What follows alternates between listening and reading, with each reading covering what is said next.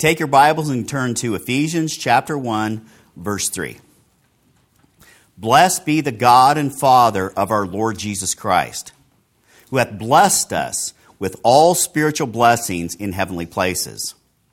The word blessed is the Greek word legitos. It is defined by Strong's as worthy of praise.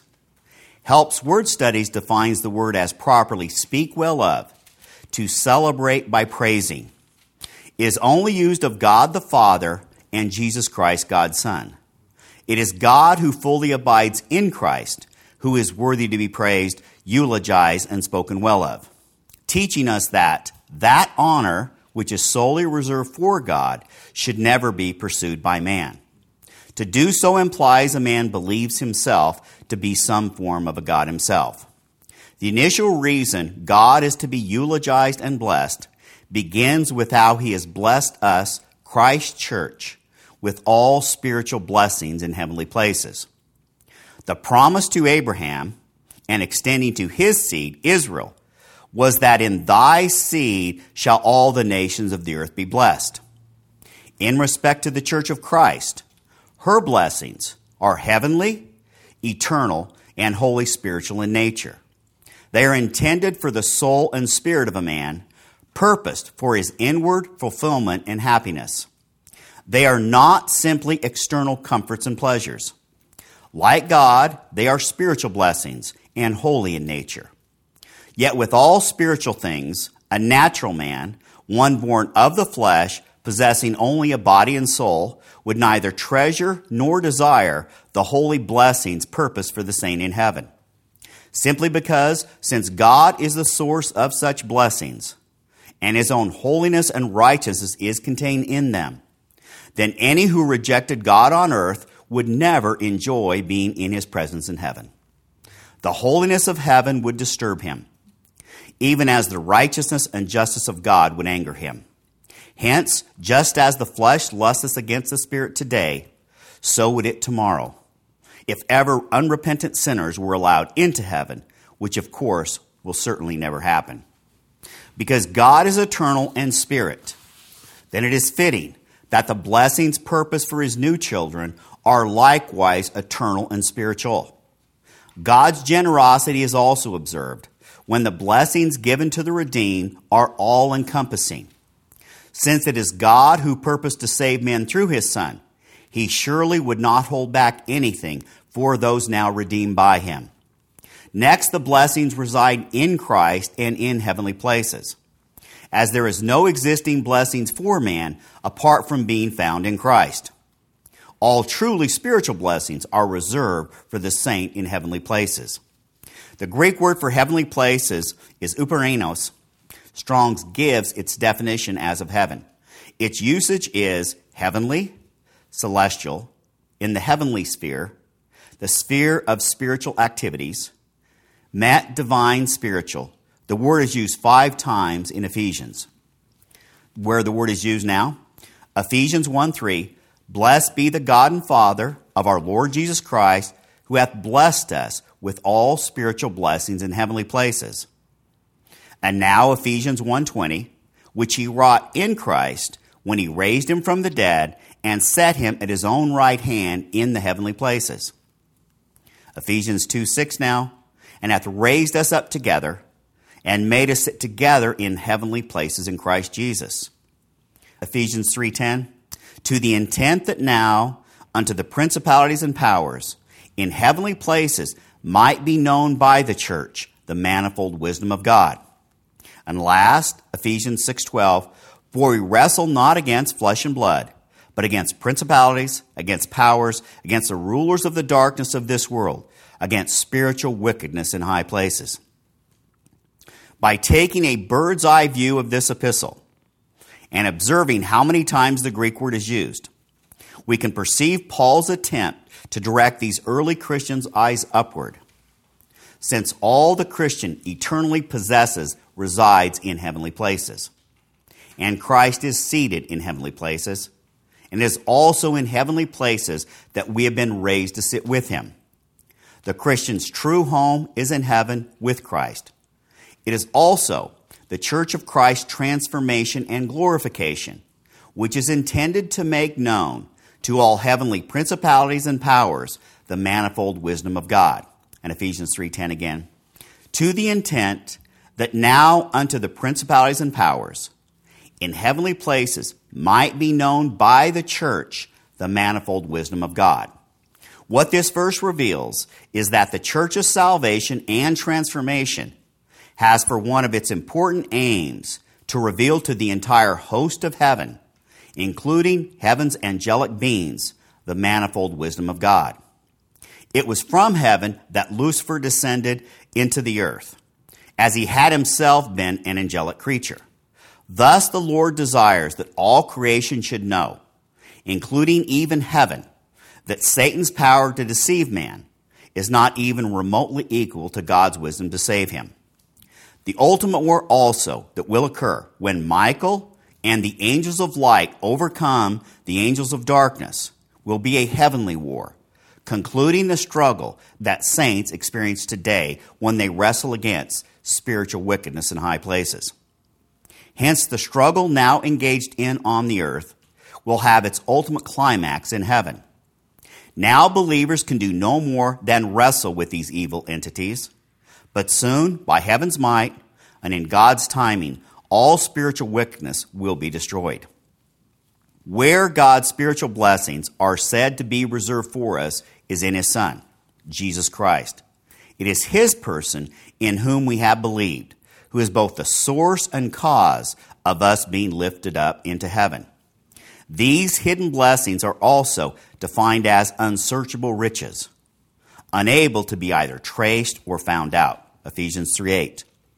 Unto me, who am less than the least of all saints, is this grace given, that I should preach among the Gentiles the unsearchable riches of Christ. The Greek word here is, Strong's defines it as, that which cannot be traced out.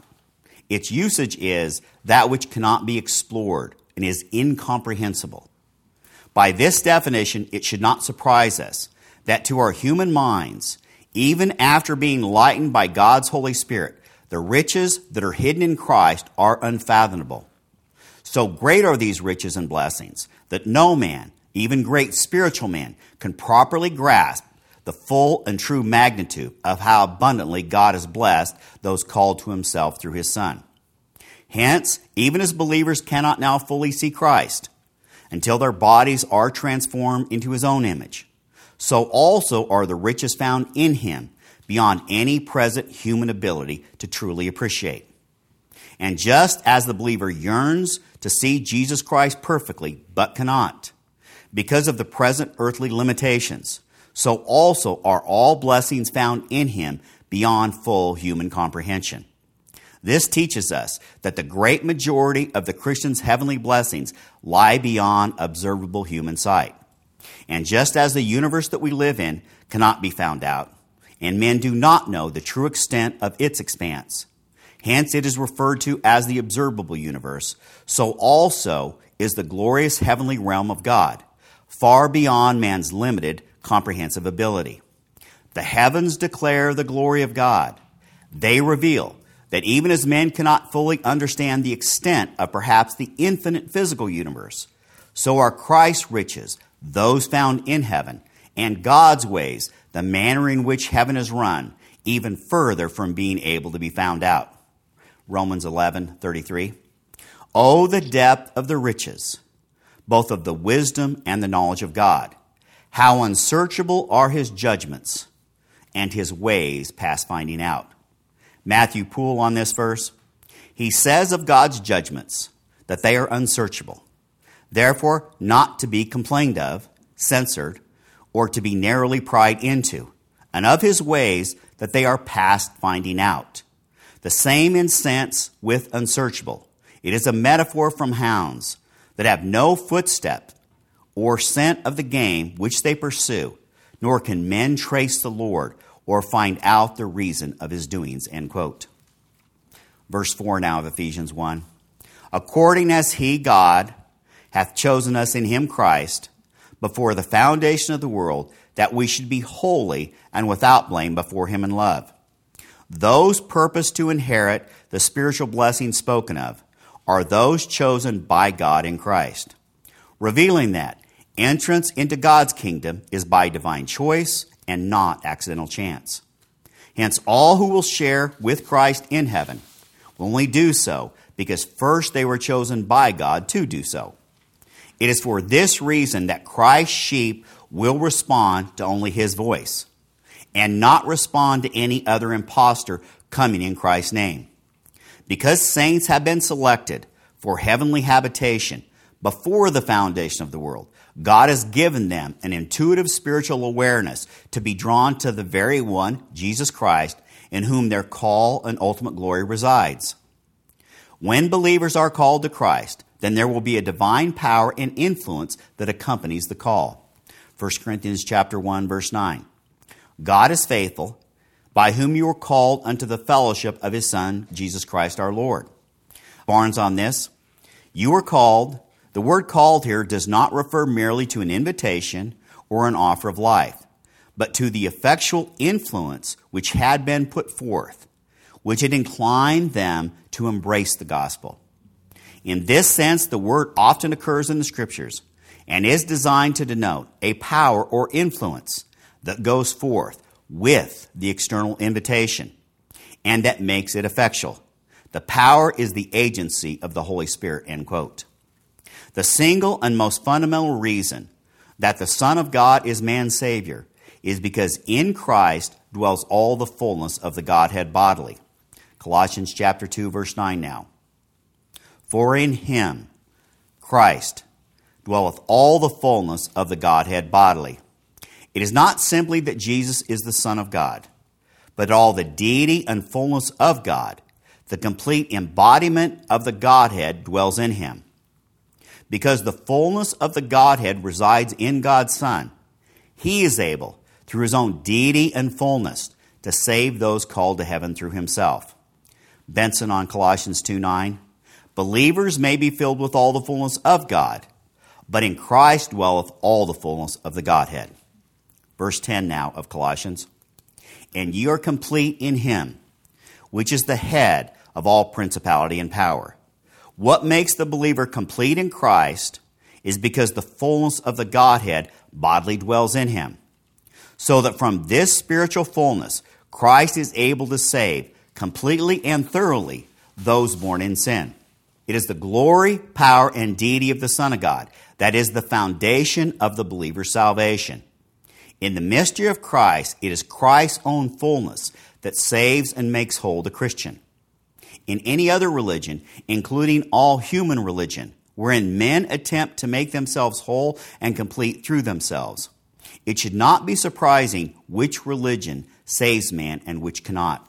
The religion of Christ, the religion which consists of Christ's own fullness and provides for the necessary salvation of those called to heaven through him. Through this, man is made complete. In regards to human religion, this religion entails men's efforts to make themselves worthy of God through their own self development and improvement, while diminishing or fully rejecting the ministry of God's Son. In this religion, man remains incomplete. The Greek word for made complete, plero, Strong's defines it as to make full to complete. Helps Word Studies defines the word properly, filled to individual capacity, to the extent it is meet or appropriate. What we can see by these definitions is that believers are made full and complete through Him in whom all the fullness of the Godhead bodily dwells.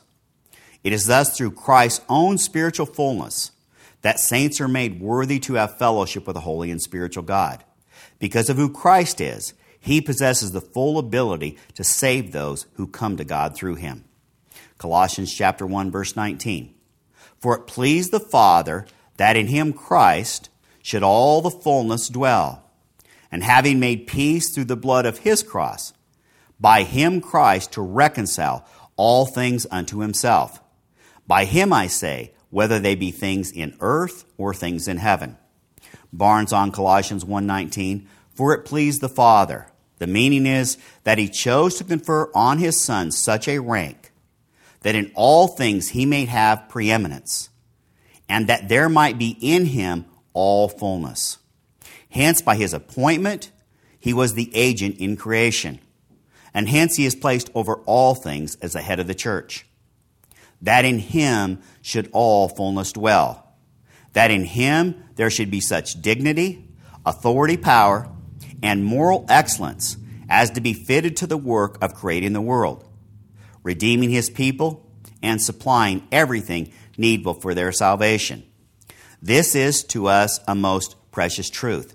We have a Savior who is in no respect deficient in wisdom, power, and grace to redeem and save us. There is nothing necessary to be done in our salvation which he is not qualified to do. There is nothing which we need to enable us to perform our duties, to meet temptation and to bear trial, which he is not able to impart. In no situation of trouble and danger will the church find that there is a deficiency in him. In no enterprise to which she can put her hands will there be a lack of power in her great head to enable her to accomplish what he calls her to. We may go to him in all our troubles, weaknesses, temptations, and needs, and may be supplied from his fullness, just as if we were thirsty, we might go to an ocean of pure water and drink. End quote. Because it pleased the Father to make all the fullness of the Godhead dwell in his Son, Christ now has sufficient authority to save those called to God through himself. Ultimately, it is because God is in Christ and Christ is in the saint that makes the believer's salvation possible. None but God can save. Hence, not until God presented himself in the person of his Son was the true Savior of man born. To therefore believe in and yield to the Son of God is to believe in and yield to the authority, might, and sovereignty of God. To receive the Son in sincerity and truth is to receive the Father in whom his own fullness bodily dwells. The Jamieson Fausset Brown Bible on Colossians 1:19 all the fullness namely of God whatever divine excellence is in God the Father. The Spirit presciently by Paul warns the church that the true fullness dwells in Christ alone. This assigns the reason why Christ takes precedence over every creature. For two reasons, Christ is Lord of the church. One, because of the fullness of the divine attributes of God dwell in him. And so he has power to govern the universe. Two, because what he has done for the church gives him the right to preside over it. Should dwell as in a temple this indwelling of the Godhead in Christ is the foundation of the reconciliation by him. Hence, the and Colossians 1:20 connects as cause and affects the two things: the Godhead in Christ and the reconciliation by Christ. End quote. The first element of the mystery of Christ is how God has made all the glory, power, majesty, and supernatural authority to dwell in His Son. The second element of the mystery of Christ is how God has united those who have believed in the Son of God to share in his death, resurrection, and ascension. Hence, it is first Christ's glorification and the power and authority of God given to him that is the foundation of the mystery. But secondly, how Christ's death, resurrection, ascension, and glorification is communicated to those who believe upon him.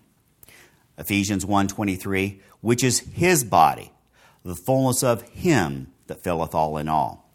The Jamieson Fausset Brown Bible on Ephesians 1.23, His body. He is really, though, spiritually, the church's head. His life is her life. She shares his crucifixion and his consummate glory. He possesses everything his fellowship with the Father, his fullness of the Spirit, and his glorified manhood, not merely for himself, but for her who has a membership of his body, of his flesh, and of his bones. Fullness, the filled up receptacle.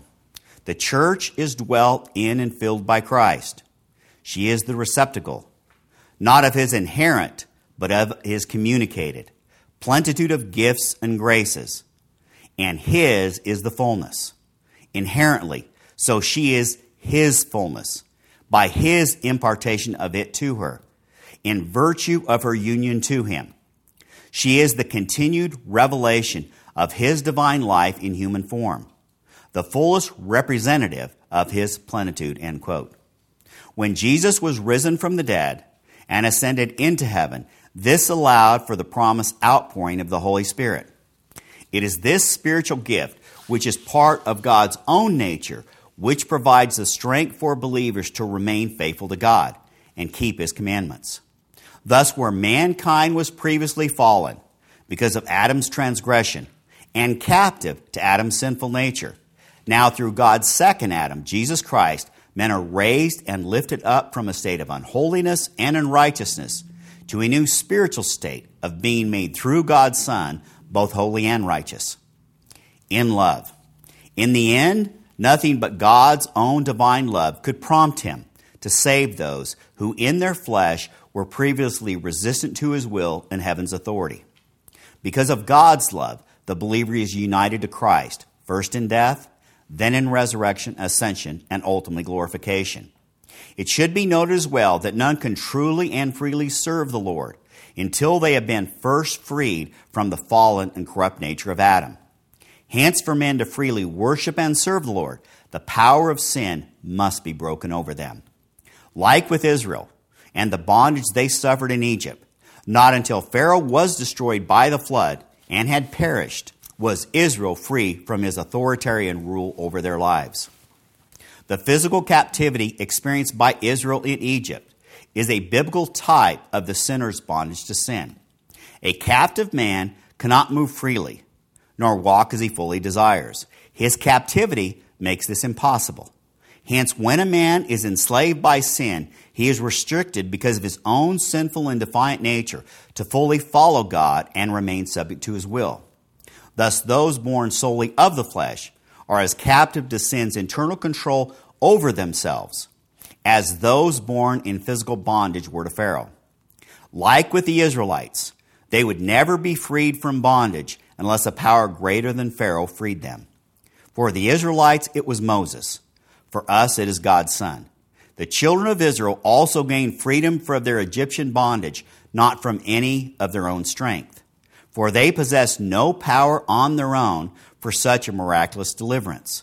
This was to be the work of God and his Redeemer Moses. The same is true in regards to the believer's bondage to sin, because it must be Christ's power and not any ability that men possess through themselves to be freed from sin's captivity. Not until spiritual freedom is experienced can we know that through identification with the Son of God, the nature which previously bound sinners has been destroyed. For no man can truly follow the Son of God until first freed from sin by him. Romans 6 6. Knowing this, that our old man is crucified with him, that the body of sin might be destroyed, that henceforth we should not serve sin the Jamieson Fausset Brown Bible on this verse, the apostle now grows more definite and vivid in expressing the sin destroying efficacy of our union with the crucified Savior. That our old man, our old selves, that is, all that we were in our old unregenerate condition before union with Christ, crucified with him in order. That the body of sin, not a figure for the mass of sin, nor the material body considered as the seed of sin, which it is not, but as we judge, for sin as it dwells in us in our present embodied state, under the law of the fall, might be destroyed in Christ's death to the end, that henceforth we should not serve sin, be in bondage to sin. According as he hath chosen us in him before the foundation of the world, that we should be holy and without blame before him in love. Holy, as stated previously on page 7 in our first chapter, is the Greek word hagios, defined as sacred, holy. Its usage is set apart by or for God, holy, sacred. Those chosen by God in Christ have been purposed to be a holy and sacred people, set apart for divine service. This is also why no worldly minded man who treasures carnal things above spiritual things should be considered as Christ's own those saved by Christ are also purposed to be a witness for God, revealing his presence and faithfulness to his word. Hence, just as the coming of Christ himself proved the faithfulness of God to send Israel's Savior to the world, so also are those saved by him purposed to reveal God's presence in the world. Hebrews 2:13. And again, I will put my trust in him. And again, behold, I and the children which God hath given me. Hebrews 2:13 is a quote from Isaiah 8:17 and 18. And I will wait upon the Lord that hideth his face from the house of Jacob, and I will look for him. Behold, I and the children whom the Lord hath given me are for signs and for wonders in Israel, from the Lord of hosts, which dwelleth in Mount Zion. Just as Isaiah, as a type of Christ, was assigned to the world of God's faithfulness, so were Isaiah's children also purposed to be a sign. Isaiah's name means salvation of Jehovah. His two sons were likewise purposed by God to be signs of God's presence in the world. Isaiah represents Christ in type, and his sons a type of Christ's church. The pulpit commentary on this verse And again, behold, I and the children which God hath given me. In the midst of general dismay and disbelief, the prophet Isaiah stands firm and undaunted, presenting himself as a sign as well as a messenger of the salvation which he foretells. Behold, I and the children whom the Lord hath given me are for signs and wonders in Israel from the Lord of hosts. The children thus associated with himself as signs appear to have been his two sons. Their symbolic names, Shear-Jashub and Maher-Shalal-Hash-Baz, the first of whom he had commanded to take with him, Isaiah 7 3, on his first visit to Ahaz, and the second of whom, Isaiah 8 3, had been born to him by the prophetess and named under a divine command. His own name also may be regarded in the sign as symbolical, meaning Jehovah's salvation. If then the words of verses 17 and 18 are quoted as those of the prophet himself, and they are certainly his own in our Hebrew text, he is viewed as himself a sign in the sense of type of the Emmanuel to come.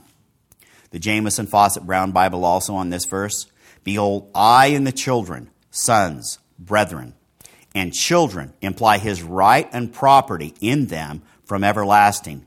He speaks of them as children of God, though not yet in being, yet considered as such in his purpose, and presents them before God the Father, who has given him them to be glorified with himself. End quote.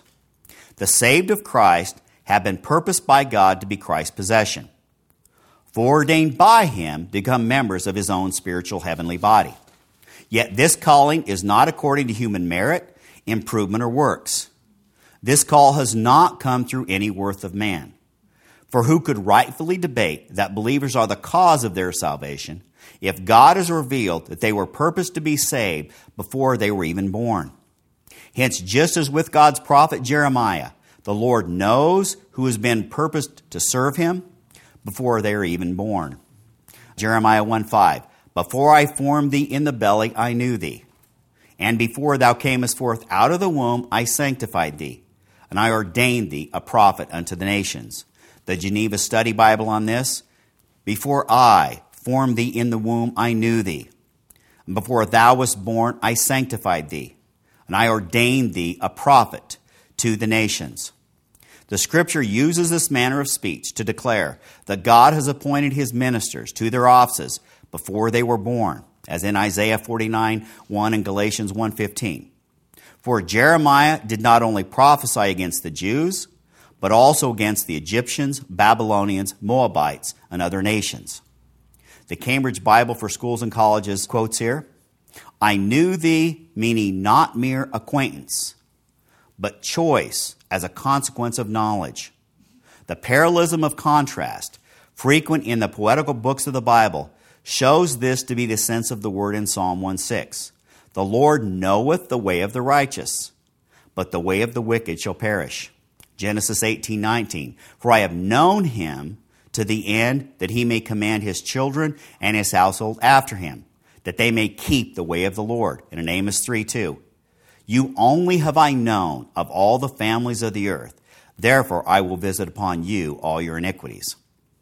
Before thou camest forth, I sanctified thee, consecrated, and this is in reference to Jeremiah, consecrated or set apart for my service. It is solely because of God's eternal purpose to save that any are saved.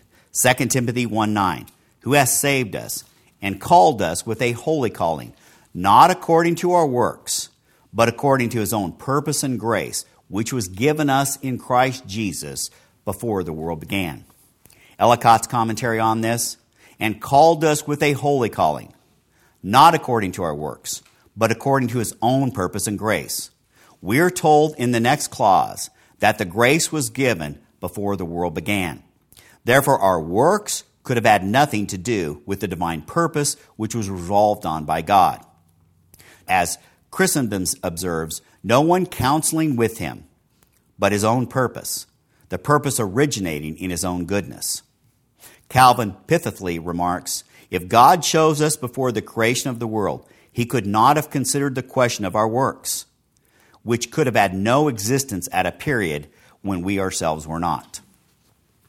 That which practically makes the sinner worthy of heaven is the blood of Christ, which provides for his redemption. That which has been consecrated by blood, as revealed in the Old Testament, is made holy and worthy to enjoy union with the Father. It is thus the blood of Christ, then the Holy Spirit of Christ, which provides the groundwork for those chosen by God to ultimately stand holy and without blame before Him in love. Hence, both the blood shed by Christ and the Holy Spirit sent by Christ are essential for true salvation. This giving of the Spirit is what Jesus defined as being born again. Ultimately, it is spiritual birth and not fleshly works which enables entrance into Christ's coming kingdom. It was also this previously hidden revelation which reveals what is necessary to be saved that Jesus instructed Nicodemus in.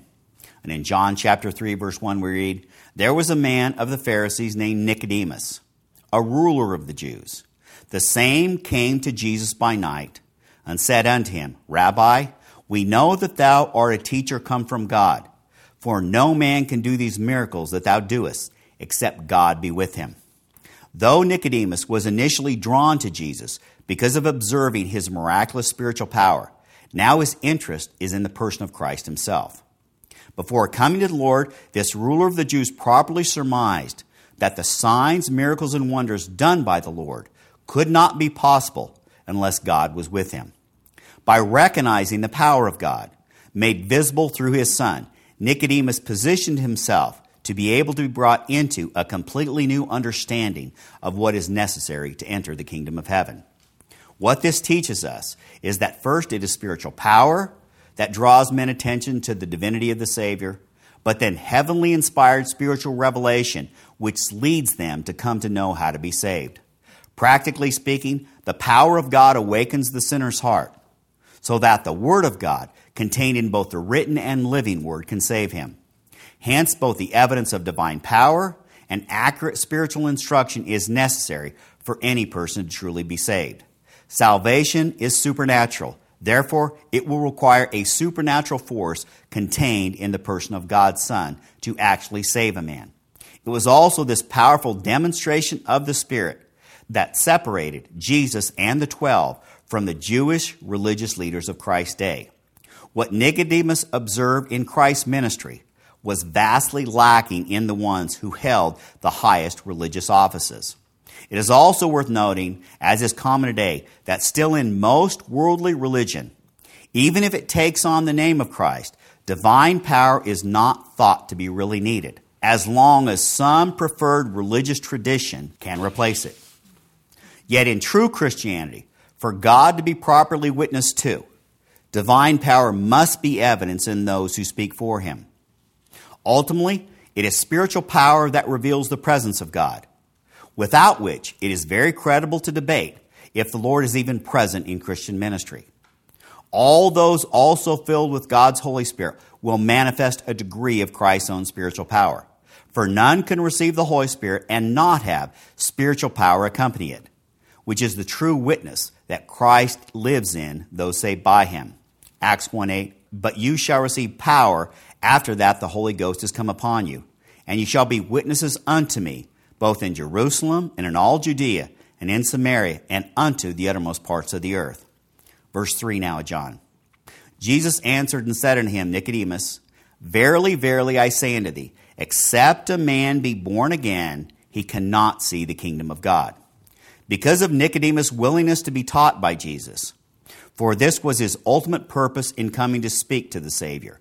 This opened the door for this ruler of the Jews to be instructed in the way of salvation. The Greek word for born is geneo. Strong's defines it as to beget, to bring forth. Its usage is, I beget, of the male, of the female. I bring forth, give birth to. Helps Word Studies defines the word as properly beget. Procreate, a descendant. Produce offspring. Passive, be born, begotten. Ultimately, what Christ taught Nicodemus is that to enter the kingdom of God, men must be first begotten of God and become God's offspring. The Greek word for again is anathen. It is defined by Strong's as from above. Its usage is from above, from heaven, from the beginning, from their origin source, from of old, again anew. The birth that Jesus spoke to Nicodemus concerning was a heavenly birth, spiritual, from above, and completely unique from anything previously seen born of the flesh. This spiritual birth needed to descend from heaven. Hence, even as it is impossible for any man to birth himself into the natural realm, equally certain is that it remains even more impossible for him to birth himself into becoming a son of God. This must be the Son of God's work, as it cannot be through any power or ability of sinners themselves. John 1:12. But as many as received him, to them he, Christ, gave power to become the sons of God, even to them that believe upon his name. The Geneva Study Bible on John 1:12, but as many as received him, to them gave he power to become the sons of God, even to them that believe on his name. The Son, being shut out by the majority of his people and acknowledged but by a few, regenerates those few by his own strength and power and receives them into that honor which is common to all the children of God, that is, to be the sons of God. He condescended to give them this power to take them to be his children. End quote. Verse 4 now. Nicodemus saith unto him, How can a man be born when he is old? Can he enter the second time into his mother's womb and be born? And the Jamieson Fausset Brown Bible on this, the figure of the new birth if it had been meant only of Gentile proselytes to the Jewish religion, would have been intelligible enough to Nicodemus, being quite in keeping with the language of that day. But that Jews themselves should need a new birth was to him incomprehensible. Nicodemus' thoughts, though not unreasonable by human standards, reveal the great gulf that lay between the religion of the day and what Jesus revealed is necessary for true salvation. It is also likely that Jewish ordinances so preoccupied those in religious offices that prophetic revelations of the past were long ago forgotten, and if not fully forgotten, surely not anticipated in being fulfilled. It would be this spiritual ignorance that Jesus corrected Nicodemus for not possessing. John 3:10 Art thou a master of Israel and knowest not these things? Barnes on this verse a master of Israel, a teacher of Israel. The same word that is in the second verse is translated teacher. As such a teacher, he ought to have understood this doctrine. It was not new, but was clearly taught in the Old Testament. It may seem surprising that a man whose business it was to teach the people should be a stranger to so plain and important a doctrine. But when worldly minded men are placed in offices of religion, when they seek those offices for the sake of ease or reputation, it is no wonder that they are strangers to the plain truths of the Bible. And there have been many, and there are still, who are in ministry itself to whom the plainest doctrines of the gospel are obscure. End quote. It is not uncommon today, but sadly very common, that in the professed Christian church and amongst many of its leaders, that the plain language and revelation of Jesus Christ is not adhered to that the necessity of being born again to enter heaven is lessened to some other foolish human standard. Because also many prefer human religion and its traditions over the true gospel of Christ. Christ's words are often neither taught or adhered to. This is undoubtedly true whenever sinners are not taught their need for repentance, faith, and what is critical to enter the kingdom of God, which is to be baptized by Jesus Christ with the Holy Spirit. The Lord will not change his standard for salvation, and men should not tempt him to think he will. Verse 5 now of John. Jesus answered, Verily, verily, I say unto thee, except a man be born of water and of the Spirit, he cannot enter into the kingdom of God.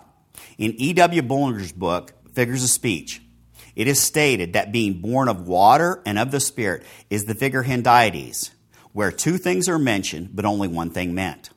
The inward spiritual cleansing of the Holy Spirit, and not simply the outward washing of the flesh, is what is necessary for true salvation. Where John's water baptism was symbolic and was aimed to awaken people to their sin and the need to repent for it in preparation for the Messiah's coming. Ultimately, it would require Christ's spiritual baptism of the Holy Spirit and of fire to actually save men. So that if a man had undergone only John's baptism with water and had not been baptized by Christ through receiving the Holy Spirit, then the process of salvation is far from complete.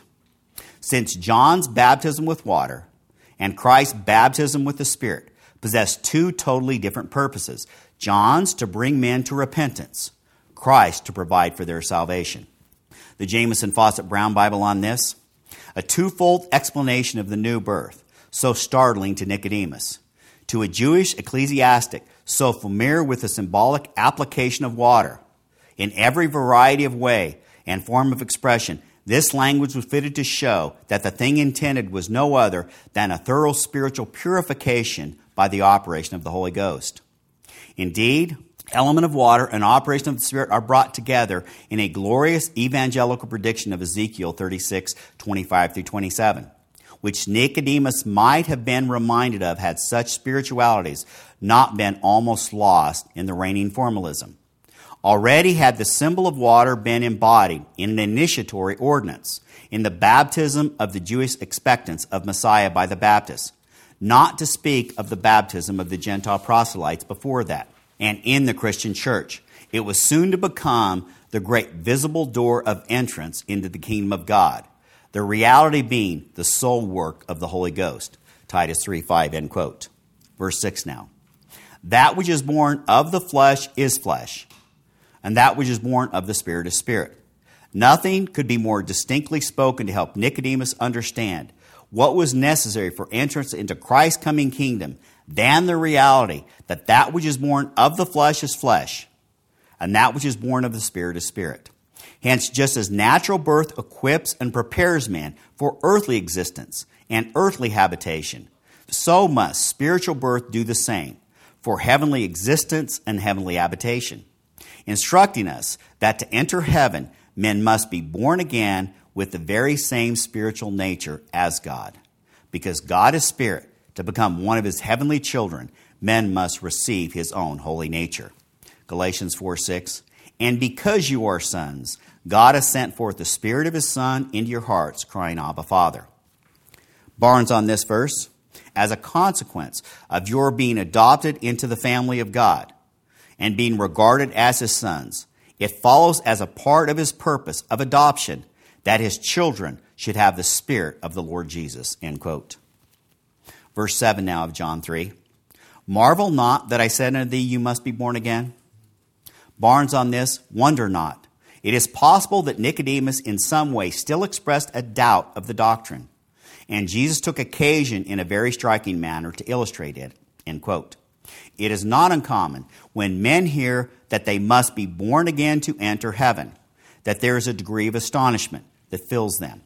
Hence, very rarely, and not until a man truly believes in both the Son of God and his spiritual baptism of the Spirit, will wonder be replaced by faith and doctrine.